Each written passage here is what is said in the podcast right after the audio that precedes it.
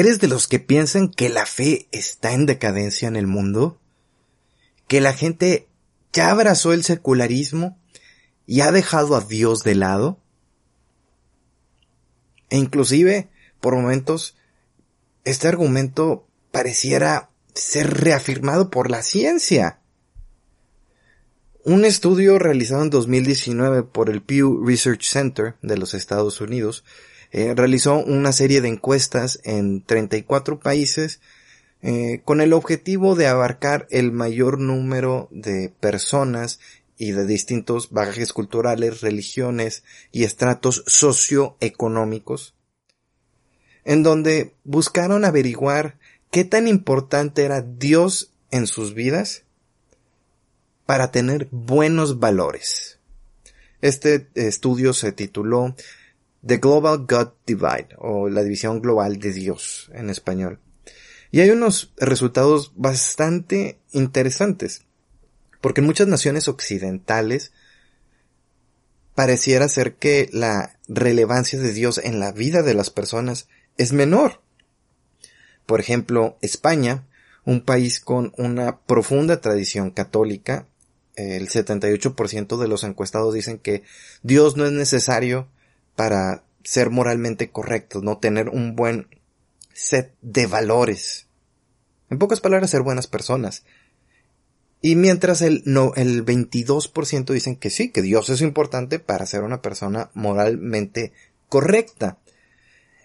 Y este tipo de resultados se repiten en muchos otros países europeos. En Francia es el 84% donde dicen que Dios no es necesario.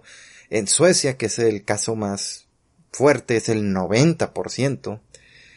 Y dentro del espectro de las naciones desarrolladas, Estados Unidos es la, se pudiera decir, casi, porque no es excepción, pero es casi la excepción en esta regla.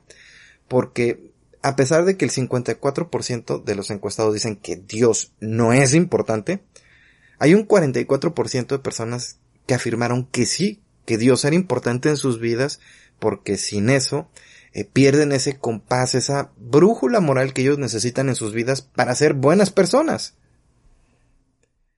Por el contrario, en las naciones latinoamericanas, como por ejemplo Argentina, eh, hubo una mayoría del 55% en Argentina en donde dijeron que sí, que Dios es necesario. En México fue exactamente el mismo resultado. Y en Brasil eh, se dio una apabullante cifra del 84% de las personas que decían que Dios es necesario. Entonces, si Dios no es necesario en la vida de las personas o en la vida de las personas de ciertos países, ¿Por qué las personas, por qué el mundo sigue teniendo esa incesante búsqueda espiritual?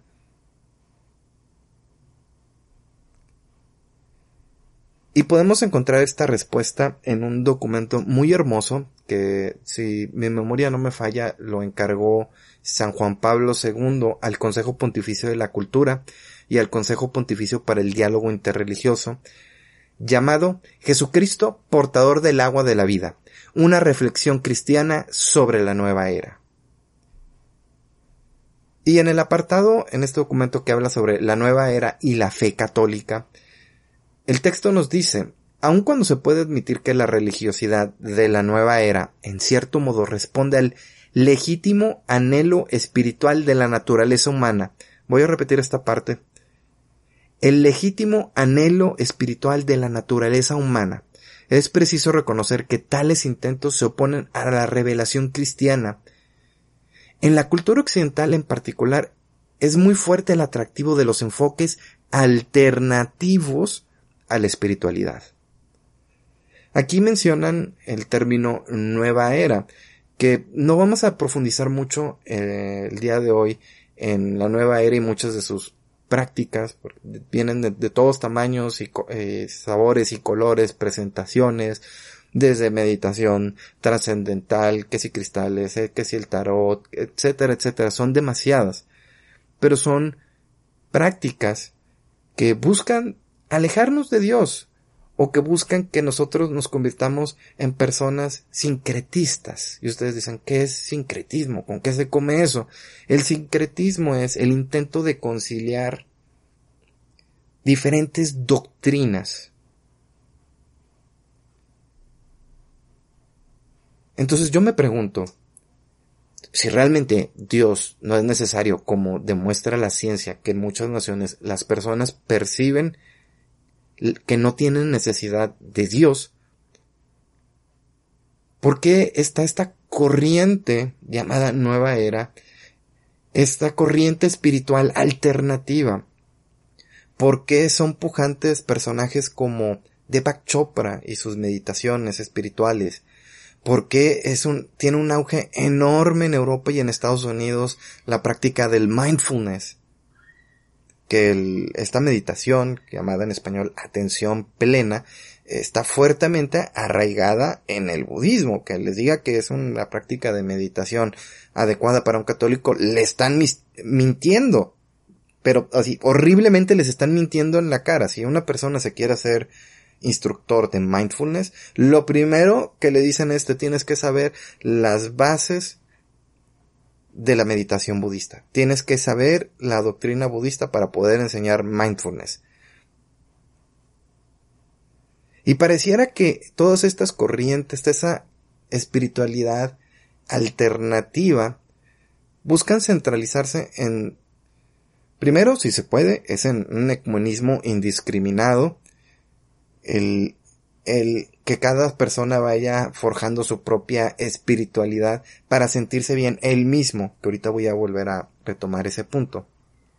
O un sincretismo religioso que nos haga de alguna manera traicionar nuestros propios valores católicos y recurrir a otras prácticas. Es muy común dentro de la Iglesia Católica que haya personas que tengan una profunda devoción a los ángeles.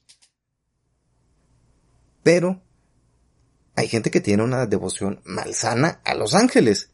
Y de ahí nace la angiología, que si el tarot de los ángeles, que si los ritos para invitar ángeles a tu casa y que se queden custodiando. Hermano y hermana, no saben lo que están metiendo en su casa y se los digo por experiencia de primera mano eh, dentro de la renovación carismática.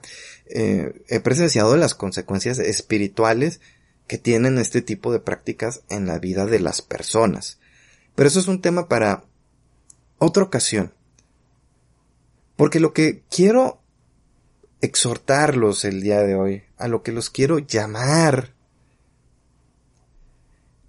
es que ese anhelo espiritual que tiene el ser humano tiene un origen innegable.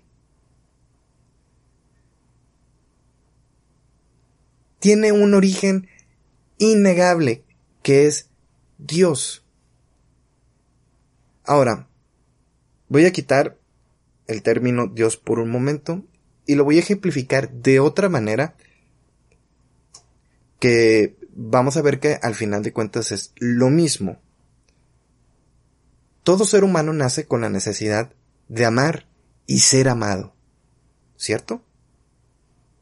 Tú naces y te quieres sentir arropado por tu familia, sentir arropado por tu pareja, por tu esposo, por tu esposa. Uno busca el amor. Pero el amor, el amor verdadero, el amor de entrega total, es el amor que nuestro Señor tiene por nosotros. Que Dios nos ama tanto que no nos fuerza que le digamos que sí. nadie va a obligar a un católico, oye, ¿sabes qué? No vayas al tarot, ¿sabes, sabes qué? No vayas y te hagas una limpia, eh, no, no vayas al yoga, no, no vayas a, a un centro budista Kadampa. Cada quien es libre de hacer lo que quiera.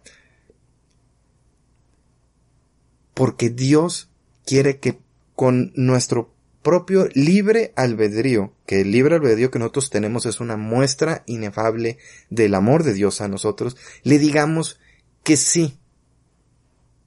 Porque nuestro enemigo lo que quiere es que, así como él lo hizo en su momento, que le digamos no a Dios.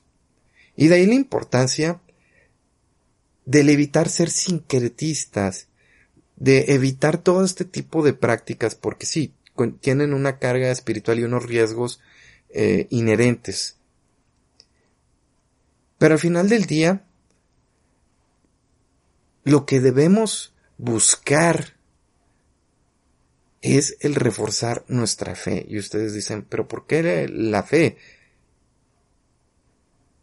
Y antes de comenzar a profundizar en el tema de la fe, les voy a explicar así muy por encimita de por qué estas prácticas no necesariamente son buenas para nosotros los católicos.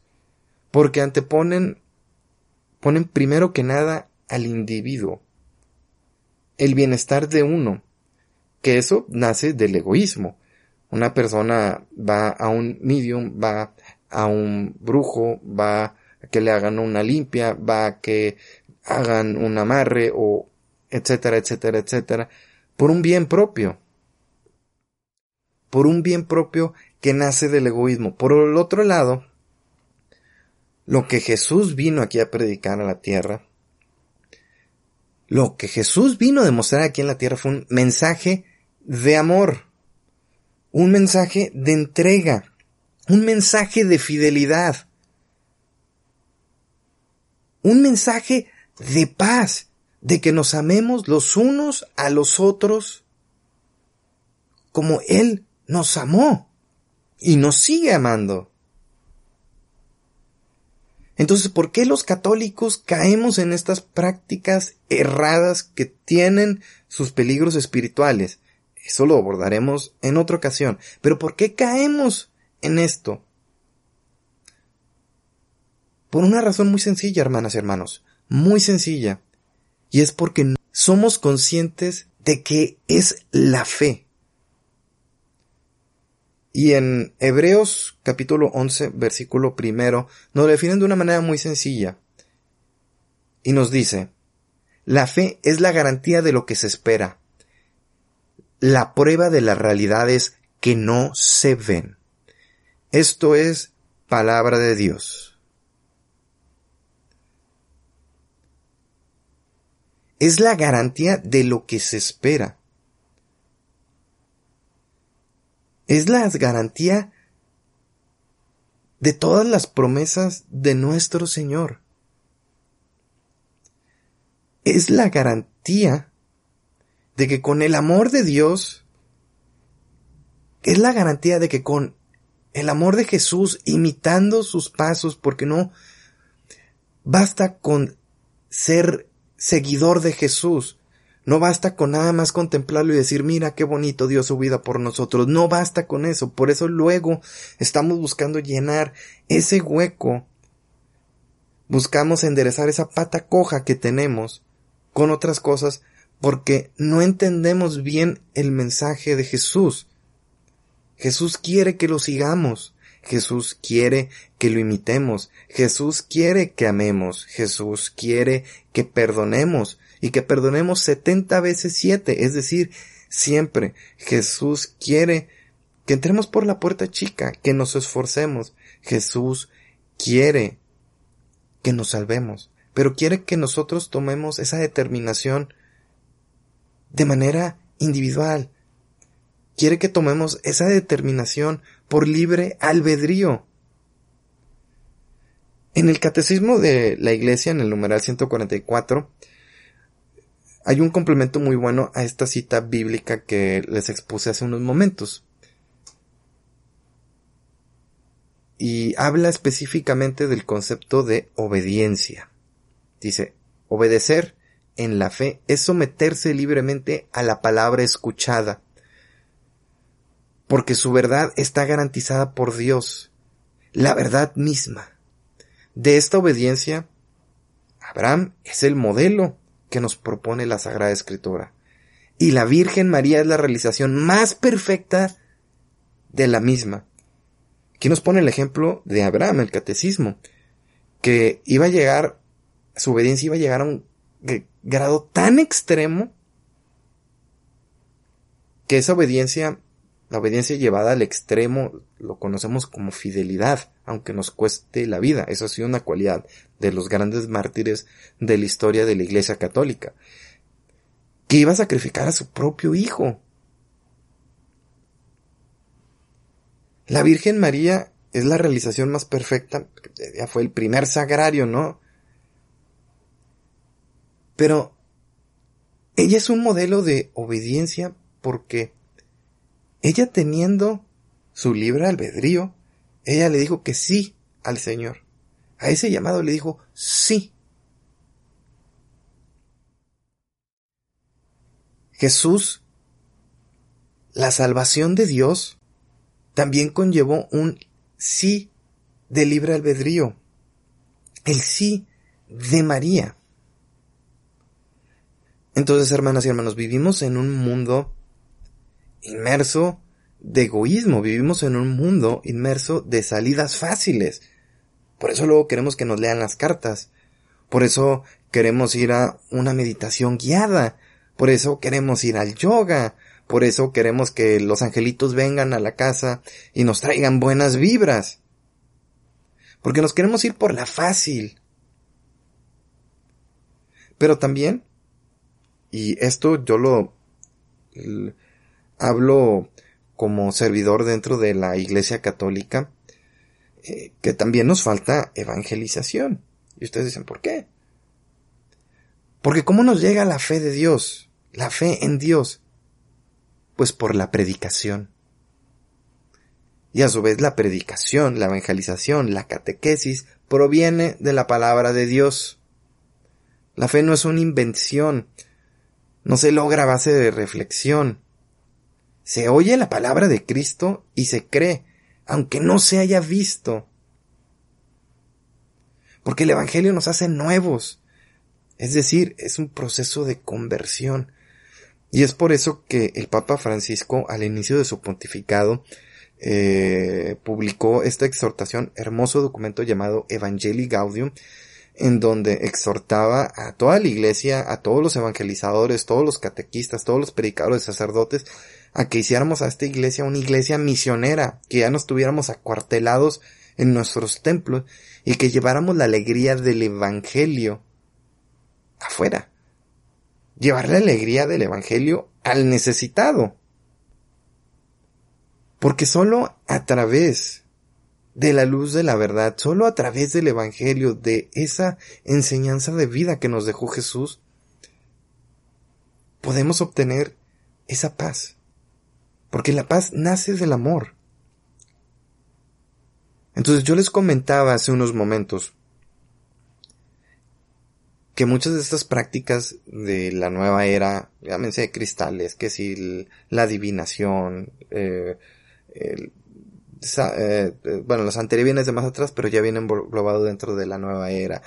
Que si la, la meditación trascendental, que la angiología, etcétera, etcétera, etcétera, promueven un bienestar que viene del egoísmo, pero al final del día nos deja vacíos. Además que ese tipo de prácticas tiene sus consecuencias, todo tiene un precio. Lo único que es gratis es el amor de Dios. Porque Dios te ama sin importar lo imperfecto que, eres y lo imperfecto que somos, porque somos imperfectos y nos equivocamos. Así nos ama. Porque el llamado de Dios es un llamado al amor. El llamado de Dios es un llamado al perdón, a la caridad, a la misericordia. Muchos dicen, ¿Cuál es la mayor organización de ayuda y de asistencia humanitaria en el mundo? Es la Iglesia Católica. Porque está en nuestra psique, está en nuestra formación, en nuestra espina dorsal como, como creyentes, la caridad, el ayudar al prójimo, el amar, el tener fe en tener fe de las cosas prometidas, de lo que se espera, tener esa certeza. Por supuesto que van a llegar pruebas, van a llegar tribulaciones, pero es en esos momentos en donde Jesús quiere que nos abandonemos en Él y que tengamos fe en Él. Porque esta vida no es una vida de salidas fáciles. No es un andar de lo más sencillo es lo correcto y es lo bueno Porque el amar en sí, el amar como Dios nos ama, es difícil. El tener una fe bien cimentada, que no flaquea con nada, es difícil. Es un camino que requiere perseverancia. Y es por eso que, a pesar de que el mundo esté diciendo que Dios no es necesario hoy en día, es por eso que vemos ese anhelo espiritual en las personas. Es por eso que todas estas corrientes, estas prácticas, tienen empuje y tienen seguidores, porque en su corazón hay un vacío que nada lo puede llenar. Pero se quieren ir por las salidas fáciles y sobre todo las salidas que cuestan mucho dinero porque ese tipo de prácticas cuestan mucho dinero. El amor de Dios es gratis. Porque la fe no es solamente una creencia doctrinal ni confianza en la bondad de Dios, sino que es creer en su palabra. Es estando en expectativa de su cumplimiento y actuando en consecuencia. La fe no es un paso ciego, sino una respuesta afirmativa a la revelación de Dios.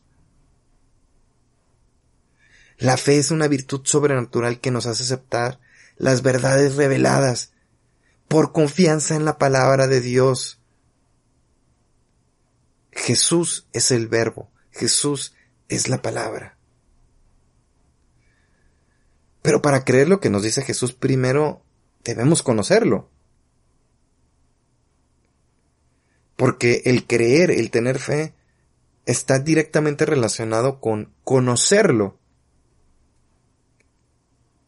Pero para tener fe necesitamos tener ese encuentro con Jesús. Entonces, por eso es que el mundo de hoy en día es un caos.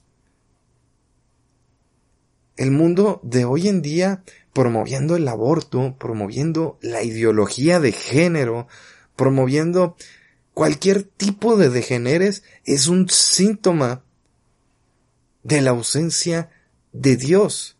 Es un síntoma de que el ser humano, en su camino errado, en su búsqueda inherente a la naturaleza humana de buscar a Dios, de buscar amor, nos hemos ido por los caminos fáciles.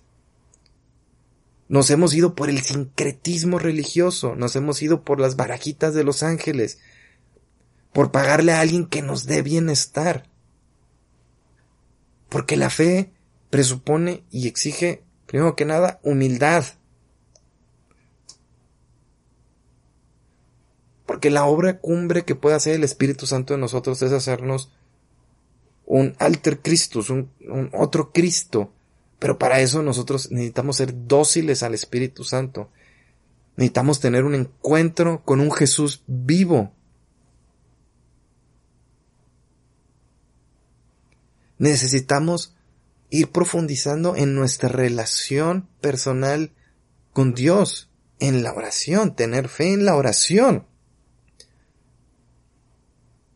Porque uno dice, eh, y como nos dice la palabra, es tener la certeza de lo que se espera y de las realidades que no se ven.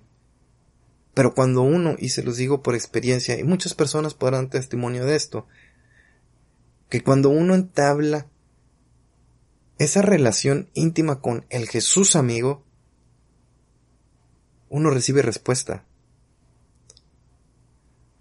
Cuando uno en la intimidad contempla y medita el amor de Dios, no importa la tribulación y las cosas que te echen encima, uno va a ser una roca inamovible, porque tenemos la certeza de que Dios nos ama.